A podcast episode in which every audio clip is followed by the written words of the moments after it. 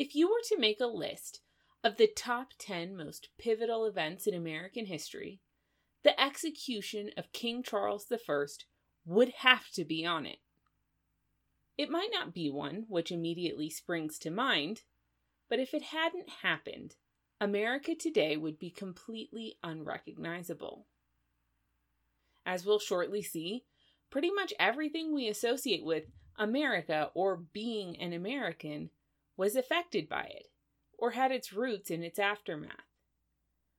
And with that in mind, it's time to head back across the Atlantic to see how exactly regicide came to happen.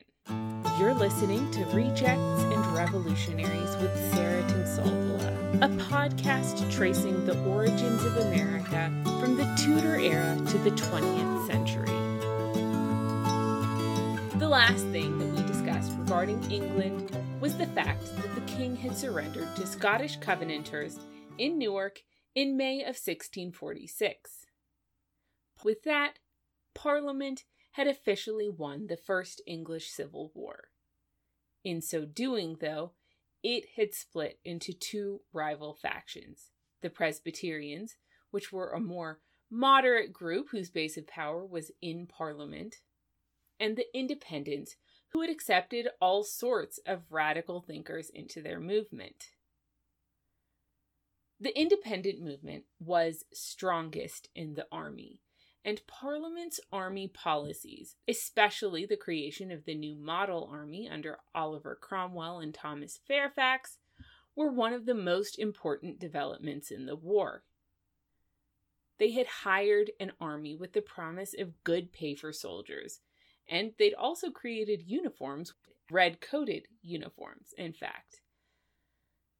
Then they had kept the army at full strength for years on end. All of this was completely new to England, and it had definitely helped Parliament to win the war, but problems accompanied this.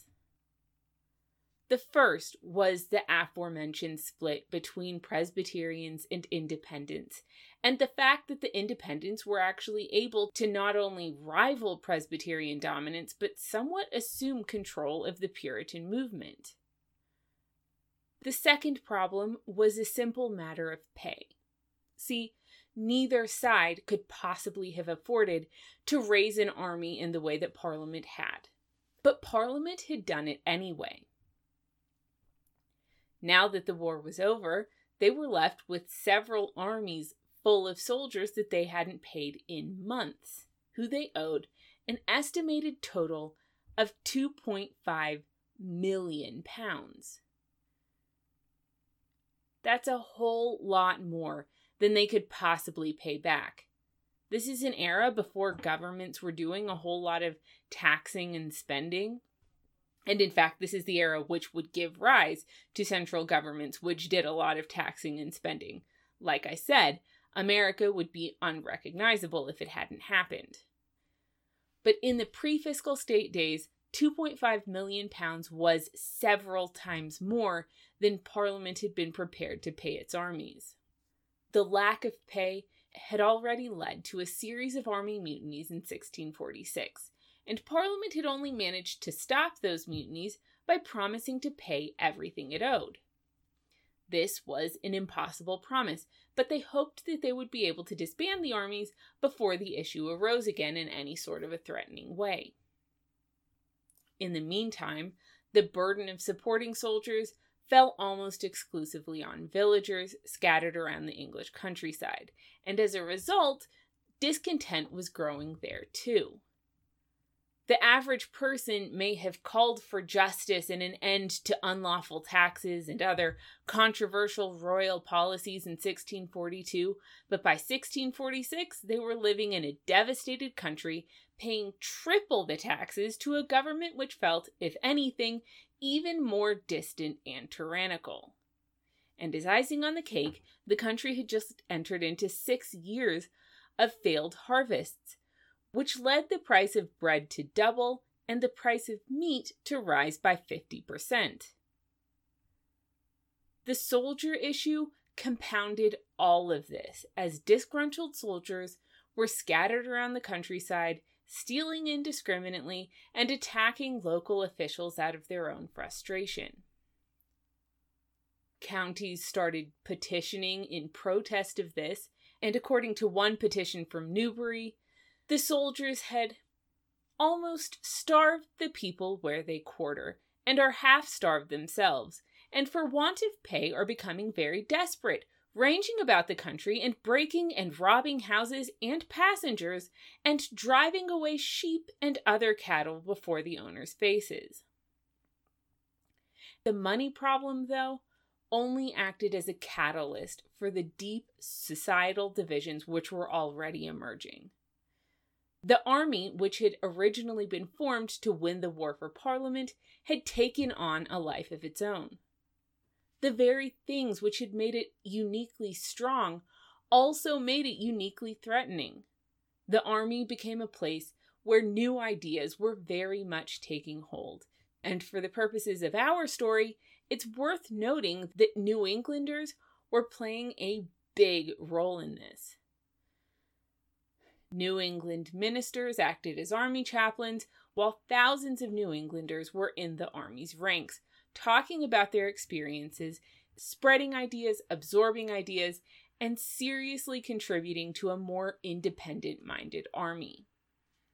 After years of serving together, the personal bonds and ideas within the army were both stronger than ever, while the failure to pay them had also gradually eroded their allegiance to Parliament. It occurred to soldiers that they didn't believe the same things as Parliament, didn't have the same vision for England, and in fact, most of them wouldn't actually see all that much practical change in their personal lives if Parliament did what it wanted to. It was one thing if they were being paid, but they clearly weren't. So, what were they actually fighting for? Some people in Parliament were starting to realize that this could be a really big problem. It's now come to this became the mantra of this group. They must sink us or we sink them. From the king's perspective, though, this division could be his last best chance to minimize his defeat. His enemies were essentially split into three groups the Scottish Covenanters, the English Parliament, and the English Army. And he would be the key to any post war peace deal. There was still a level of reverence, or at least respect, for the position of king. Even when King Charles was a prisoner, cheering crowds lined his way, and he touched for the king's evil. Even General Fairfax dismounted when he met him and kissed his hand. Whichever movement the King's treaty favored would be the one whose ideas most influenced England's future. He in turn had his own desires, and he would sign a treaty with whoever best accepted those. His first attempt was with the Scots, and that is, in fact, why he went to Newark. Those negotiations had gone nowhere, though, so the Scots had sold him to Parliament for £400,000. This means that by 1647 he was Parliament's prisoner, and negotiations with them were going no better than they had with the Scots. But wait, there's more. That Irish rebellion, which had helped spark the English Civil War in the first place, was still going on, and it's an interesting story in its own right, actually involving Baltimore's close friend, the Duke of Ormond.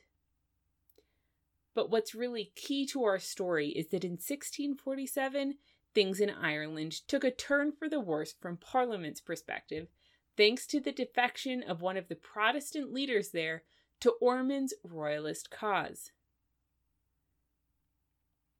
This meant that Parliament really needed to send some people over to fight in Ireland. But to do this, they would have to recruit from an army they hadn't paid in almost a year, against their own promises from a year before, to fight in a place that no one wanted to go. And because the army was ever more visibly splitting from Parliament, they also wanted to replace its very popular leaders, Oliver Cromwell and Thomas Fairfax, with people loyal to them.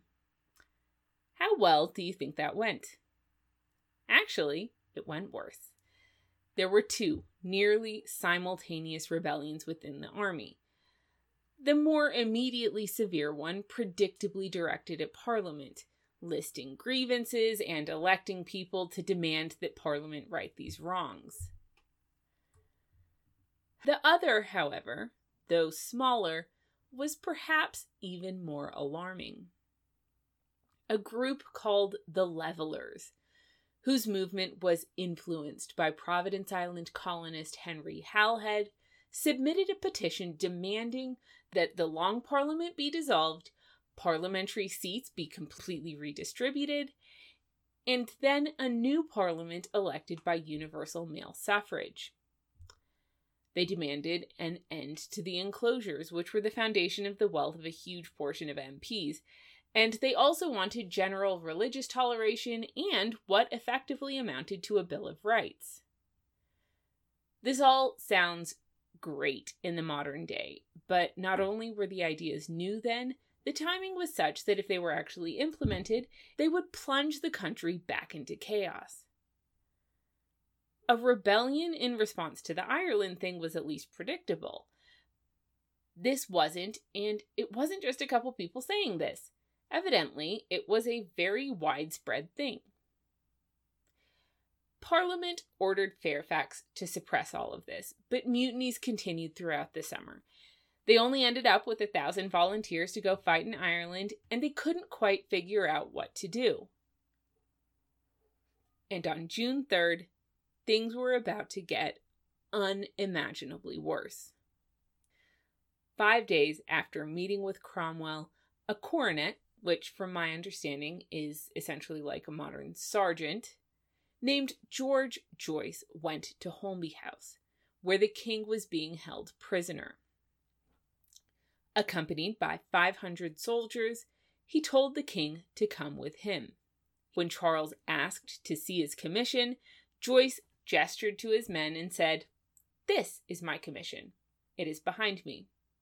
To which the king responded, it is as fair a commission and as well written a commission as I have seen in my life. With this, the king became a prisoner of the army instead of parliament. He met with Cromwell for the first time after that, and Cromwell denied any part in the plot. I'll not believe you till you hang him, Charles said, but instead, Joyce was given a promotion, a pension, and remained one of Cromwell's closest confidants for the rest of the war. The king may have been angry at the indignity of the event, but Parliament was the one that was now facing an existential threat. They had now lost every bit as much control as the king had lost to them with the execution of Strafford. Custody of the king had been their one unmistakable advantage over the army. The day after seizing the king, the army drafted the solemn engagement, and the day after that, they signed it. In this, the army formed its own leadership council, and they promised not to disband until Parliament had both paid them and granted them indemnity for anything they'd done during the war. Since there was no way that Parliament could pay them as much as they were owed, this meant the army wasn't going anywhere and it's not like Parliament could oppose them by force. After signing the solemn engagement, the army started marching on London, and if anyone in Parliament wasn't panicking before, they were now.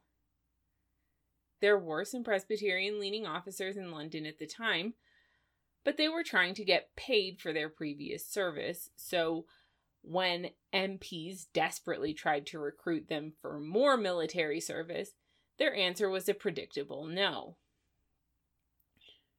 Parliament did have the London train bands, that local militia, but that was it.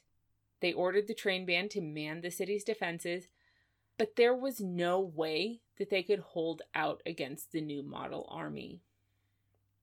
At this point, the army had absolutely no reason to compromise with Parliament. If they actually marched into Westminster, there would be absolutely nothing that Parliament could do to stop them. In light of this, As the army camped at St. Albans, they issued their strongest declaration yet, saying they were not a mere mercenary army hired to serve any arbitrary power of a state, but called forth to the defense of our own and the people's just rights and liberties. In other words, they were declaring themselves the God ordained defenders of English liberty, not just a military, but the people who would do whatever they had to to protect England from whoever threatened it, whether that was the king or parliament. Then the army demanded that the 11 MPs who had tried to defend London from them be impeached. When Parliament responded by offering one month's pay and refusing to impeach, the army simply kept marching forward until they reached Uxbridge. Parliament got the hint and decided to make some concessions. They ordered all soldiers to leave Westminster, so there would be no more recruiting of soldiers to fight the army. And they appointed commissioners to negotiate with Fairfax. In these negotiations, Parliament agreed, among other things, to give control of the London train bands to the army. In response to Parliament's concessions, Fairfax withdrew the army to Reading, which was a more comfortable distance away. But he also opened formal negotiations between the army and the king.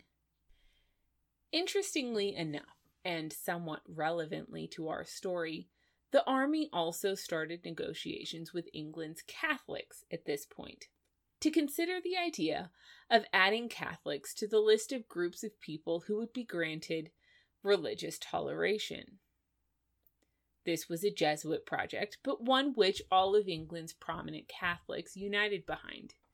What little we know about this, we only know from the Jesuit archives and perspective, and I wasn't even able to access much information about that. But what I can tell you is that while Catholics tried their best to make this work, negotiations broke down a few months later. Still, an interesting tidbit, and this is around the time that Baltimore was restructuring Maryland's government. Back to our main story, though. Fairfax's withdrawal meant that the pressure from the army had temporarily lessened, but now Parliament faced pressure from the other direction. London Presbyterians were afraid for their lives and property if the army got the kind of power that Parliament was ready to cede to them. So a group led by apprentices and demobilized soldiers formed a mob and besieged Parliament to demand that they not make any concessions to the army. They stormed the Commons and the Lords and blocked off the streets which MPs might use to escape.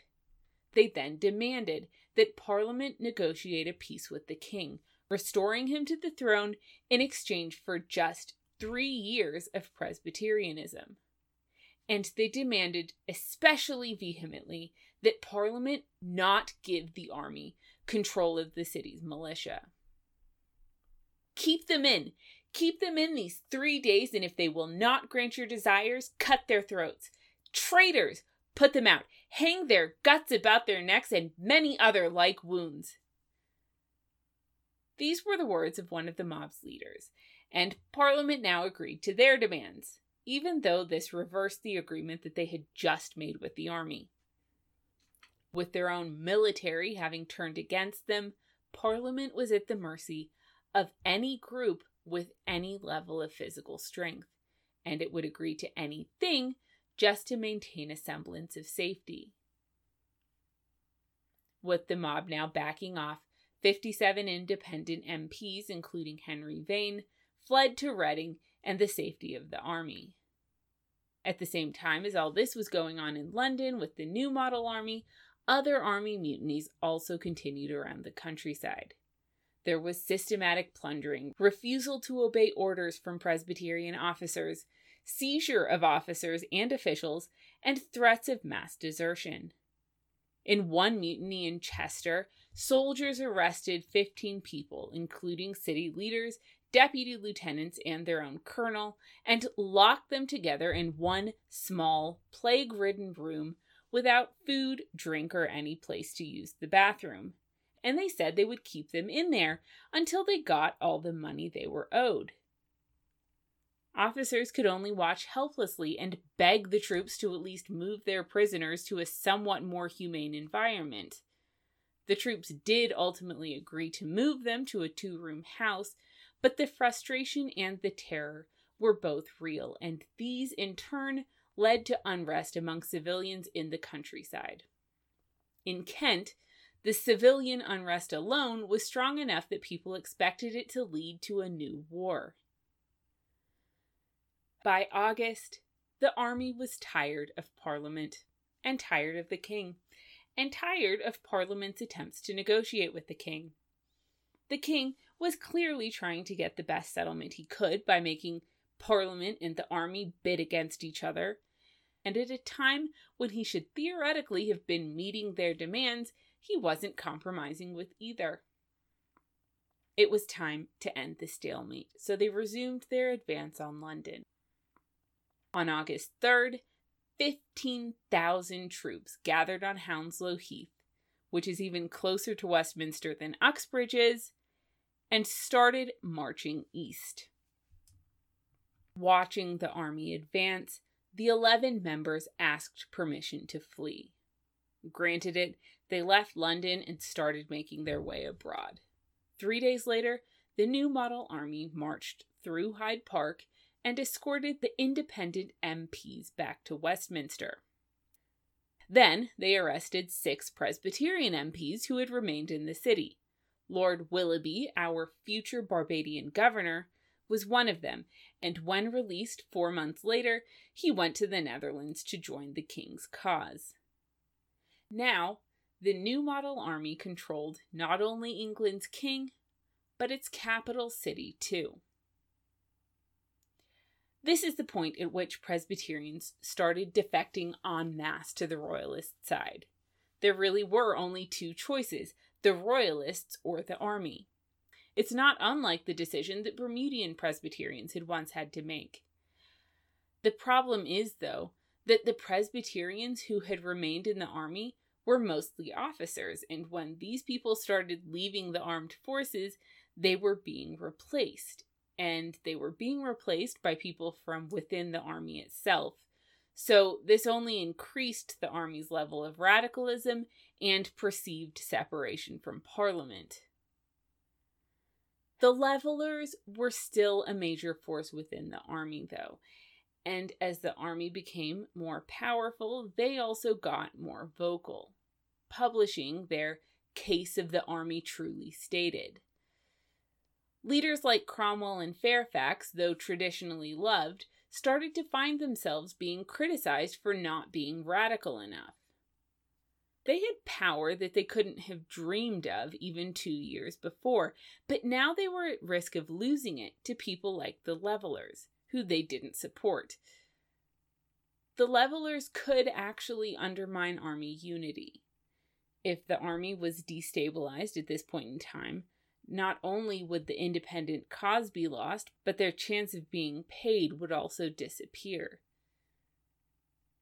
To prevent this from happening, the army gathered at Putney at the end of October for two weeks of debates. When the debates were over, though, soldiers were still expected to obey the final decisions of their superiors.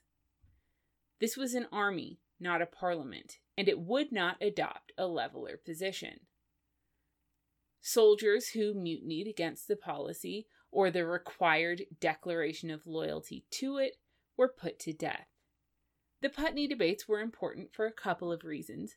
First, they allowed Cromwell and Fairfax to maintain army unity and prevent further fragmentation of the parliamentary side.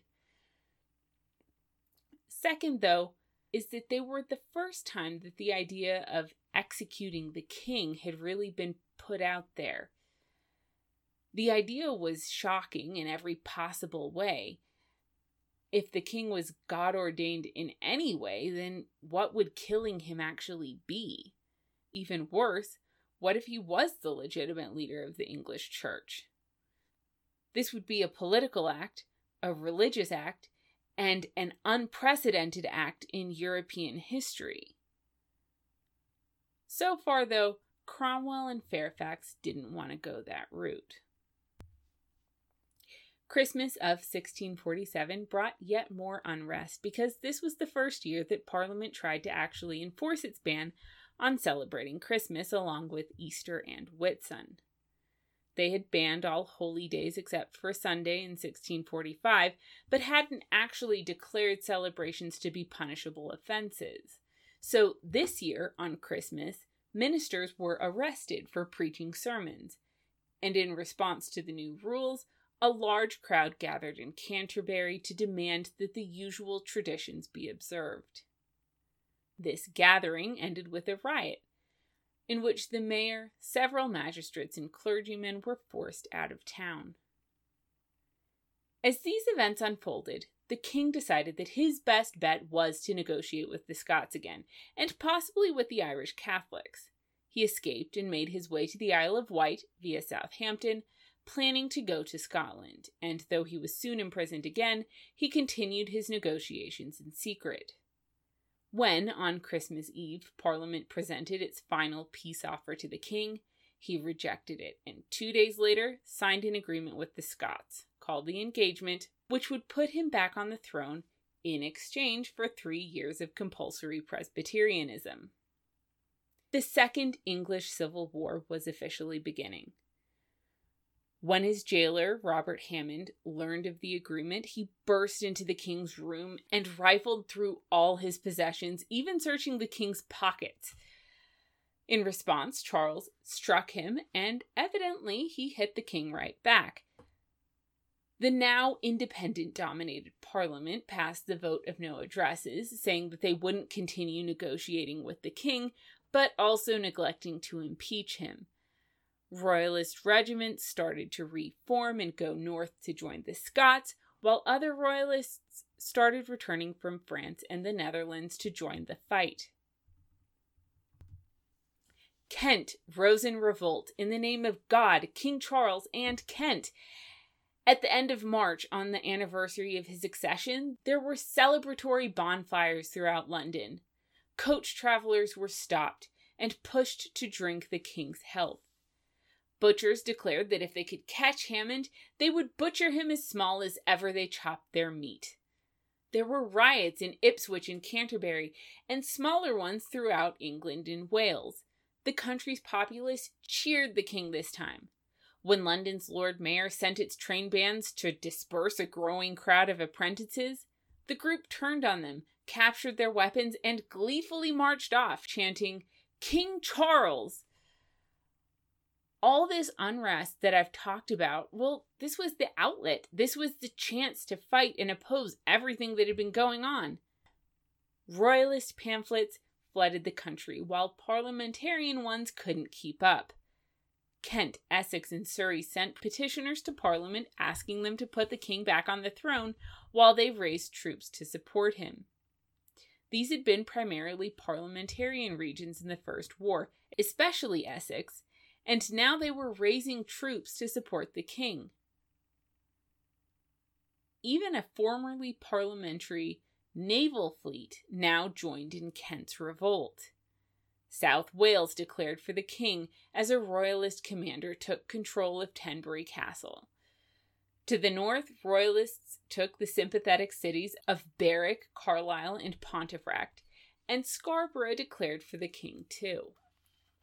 Cromwell went to Wales for six weeks, and then he went north, while Fairfax went southeast to fight in Essex.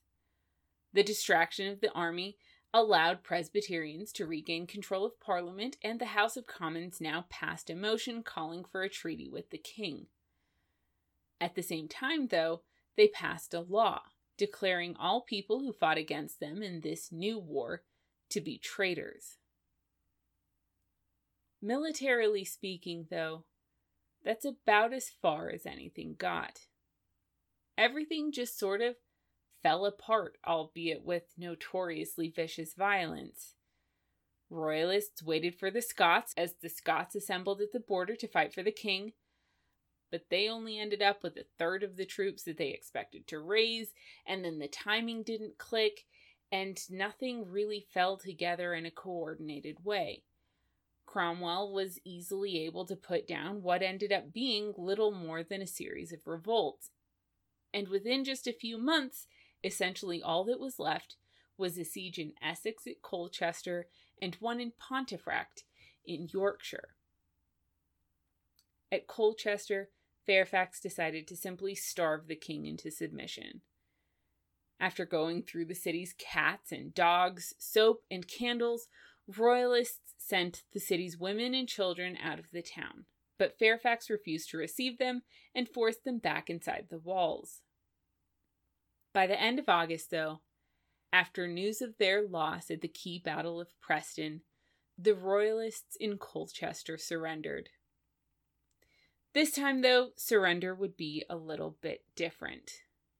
In the First War, generous quarter had been a good way to encourage people to surrender. But now that wasn't much of an issue. This was barely even a war, but the parliamentarian side was enraged that it had happened at all. They had won, and it was high time for the royalists to give up and accept their new righteous order. Instead, though, it was their own former allies who had switched sides and fought for the king. There was a threat, too, in this new war. The king couldn't necessarily defeat them militarily, but the continued instability, the continued agitation, the continued ability for people to rally around him while they blamed Parliament for their problems, those were all threats. Those threats emerging against the backdrop of the continued fighting within the parliamentary side endangered their victory in a way that nothing else could.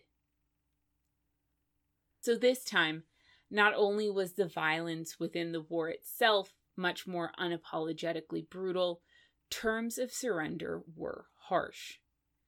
At Colchester, Fairfax refused quarter to any lords, superior officers, or gentlemen. Their troops might live, but they would most likely die. And not only were the terms of surrender harsh, they also weren't respected after the fact. Parliament's declaration of all royalists in this war to be traitors was used to justify executing soldiers after they had surrendered to quarter which is something that very much violated the international rules of war. At the Duke of Hamilton's trial, an officer said that the intention of granting quarter was simply to preserve him from the violence of the soldiers and not from the justice of the Parliament. Even Hugh Peter objected at one of these trials, and this is the guy who would soon be so gung ho about killing the king that people su- that people suspected he was the actual executioner. The most famous case of quarter being violated happened in Colchester, where two officers named Charles Lucas and George Lisle were singled out and executed. And I'm going to tell you this story because it's one of the ones that most epitomizes the war for me. It was Lucas and Lisle's passion, popularity, and reputation on the battlefield, which had inspired such a strong rebellion at Colchester. And now it was those very things which would make them good examples to other would be rebels. They objected to the impropriety of it all. And in fact, when told the army's legal justification for the execution, Lucas responded, Alas, you deceive yourselves. Me you cannot, but we are conquered and must be what you please to make us. The two friends were shot the day they were tried. Lucas asked for a little more time to atone for his sins before God, and Lisle asked for permission to write to his parents, but both were denied. I scorn to ask life at your hands, said Lucas, but that I might have time to make some address to God above and settle some things below, that I might not be thrown out of this world with my sins about me. But since it will not be by your charity, I must submit to the mercy of God, whose holy will be done. Lucas was shot first. He voiced his disapproval yet again and asked that his body be respectfully returned to his family then finished. I have often faced death in the field, and now you shall see that I dare to die. He knelt briefly in prayer, then stood, opened his shirt, and shouted, See, I am ready for you. Now, rebels, do your worst. Lisle followed. He walked to Lucas's still shaking body, embraced it and kissed it on the forehead, then stood up and after a brief lament of the wrongfulness of this whole procedure, asked his executioners to step closer so they wouldn't miss him. I'll warrant you, sir, we'll hit you, said one of the musketeers.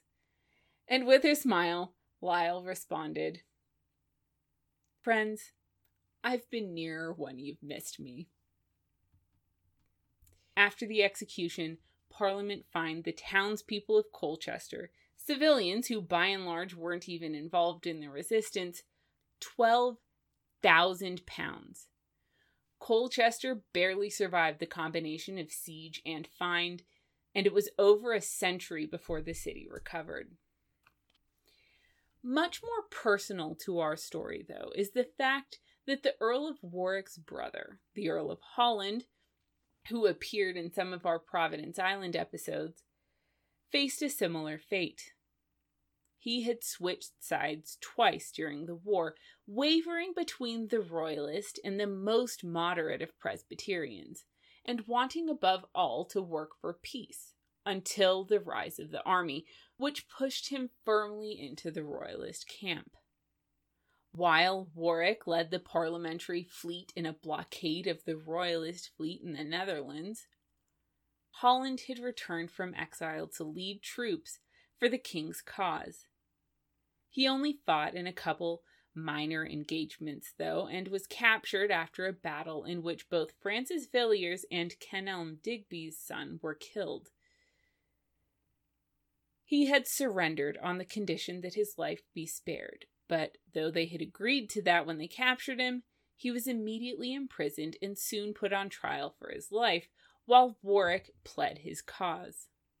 I'll finish this story in a couple minutes, but I don't want to get ahead of the main narrative. I think at this point you have an idea of the bitterness of this phase of the war, and now the king was twice defeated. There were a couple of remaining holdouts, most notably Pontefract in Yorkshire, but the Second War was over even before it had really begun. He now faced an army that refused to negotiate with him, and which was now demanding his trial. Parliament was still willing to negotiate, though, so they concluded a peace deal. The king conceded 36 points, and they in turn gave him four, including his protection of remaining royalists. Even when there was some opposition, Parliament voted to continue negotiations, and on December 5th, 1648, they passed a resolution to settle. The king was also prepared to sign, and England would finally have a peace treaty after six years of war and nearly a decade of strife. The next day, though, MPs on their way to Parliament found its entrance blocked by soldiers. At the door, a colonel named Thomas Pride held a list of MPs. The MPs whose names weren't on the list were allowed in, and the ones whose names were written down were either turned away or arrested. Denzil Holles, who had also been one of the five MPs that King Charles had tried to arrest so early in the conflict, was famously on this list so was every single MP who had voted to continue negotiating with the king. William Prynne was dragged away shouting that this was a high breach of the privileges of Parliament. An understatement. Another MP asked, By what power are you doing this? To which Pride's reply was, By the power of the sword. This was Pride's purge, a coup d'etat by the army, and the beginning of what's known as the Rump Parliament. Even some of the MPs who were allowed to stay decided not to, like Henry Vane. Vane was an independent through and through and through again, one of the leaders of the cause, actually. He had fled the Presbyterian mob and he had voted against continuing to negotiate with the king. He had absolutely no qualms about executing King Charles, and he was no enemy to the army. If they weren't doing this for parliamentary democracy, though, what was the point? This wasn't his cause, so he went home. The army sent one last envoy to propose one last draconian offer of peace terms to the king. But he was done too. He said he had conceded too much and failed to give satisfaction. He was ready for whatever came next, but it wouldn't be a treaty. In response, the Rump Commons did what the Levelers had proposed months before. They passed an ordinance for the king's trial for treason. When the Lords rejected it, the Commons passed a resolution to declare themselves the supreme power of the English government. The Lords couldn't stop them. Then they established a new High Court of Justice to try the king. Of its 135 appointed members, only 52 showed up, and Fairfax was not one of them. He has more wit than to be here, his wife shouted from the chamber when his name was called.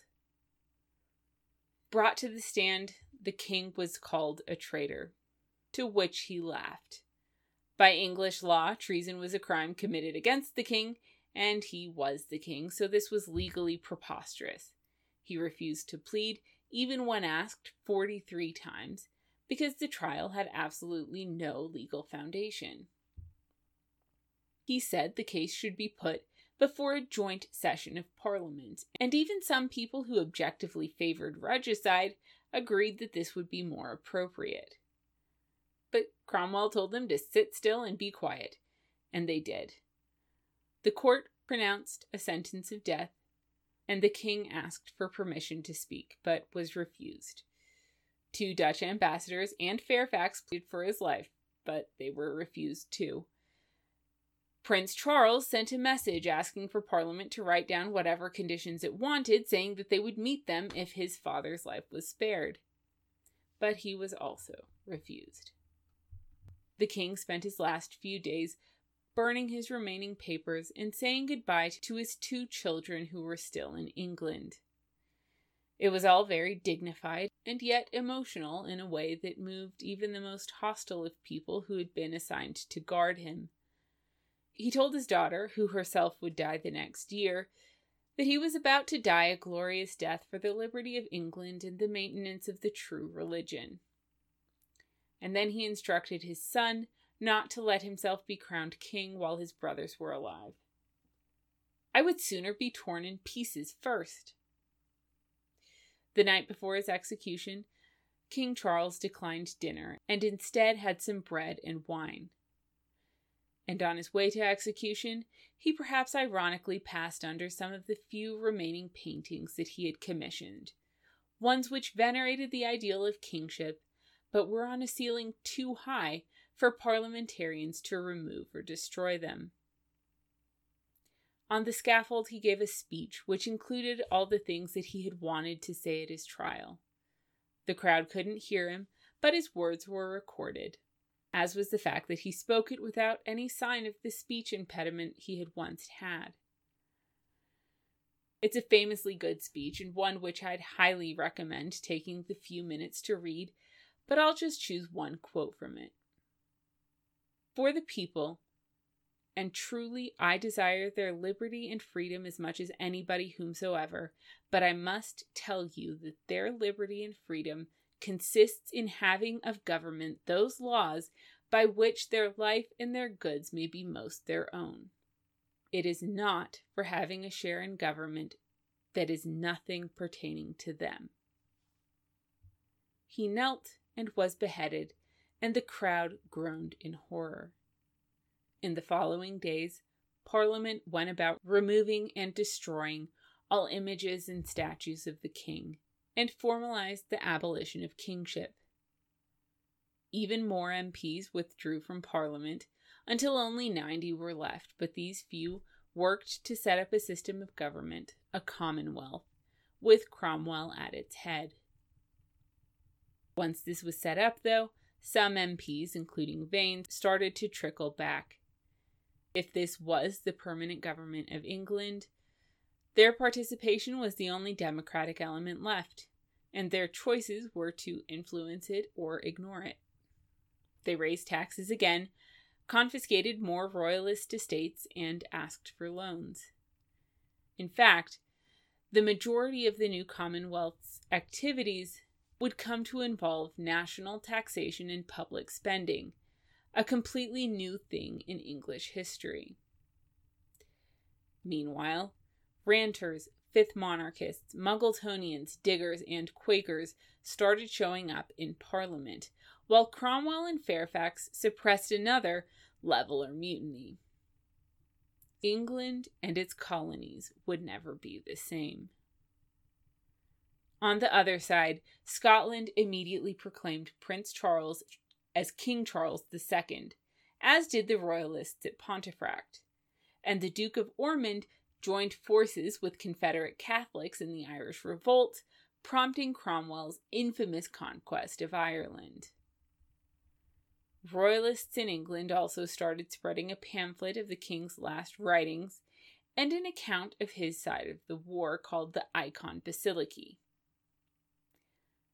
The purpose, even written in the title, was to show the king to be a saint and martyr at the very time that the new government was justifying its cruel necessity. In response to this and other royalist pamphlets, Parliament now declared it treason to call the new government tyrannical, usurped, or unlawful, or to say that the Commons wasn't the supreme authority of the land and it issued a resolution declaring any preacher who so much as mentioned Charles I or his son to be a delinquent. They also dubbed royalists malignant, drawing on language that they'd used against Catholics a generation before. About six weeks after the king's death, the royalist garrison at Pontefract Castle surrendered and Parliament was so exasperated at the strength of the fortress and how repeatedly useful it had proven to its enemies that it ordered the castle demolished.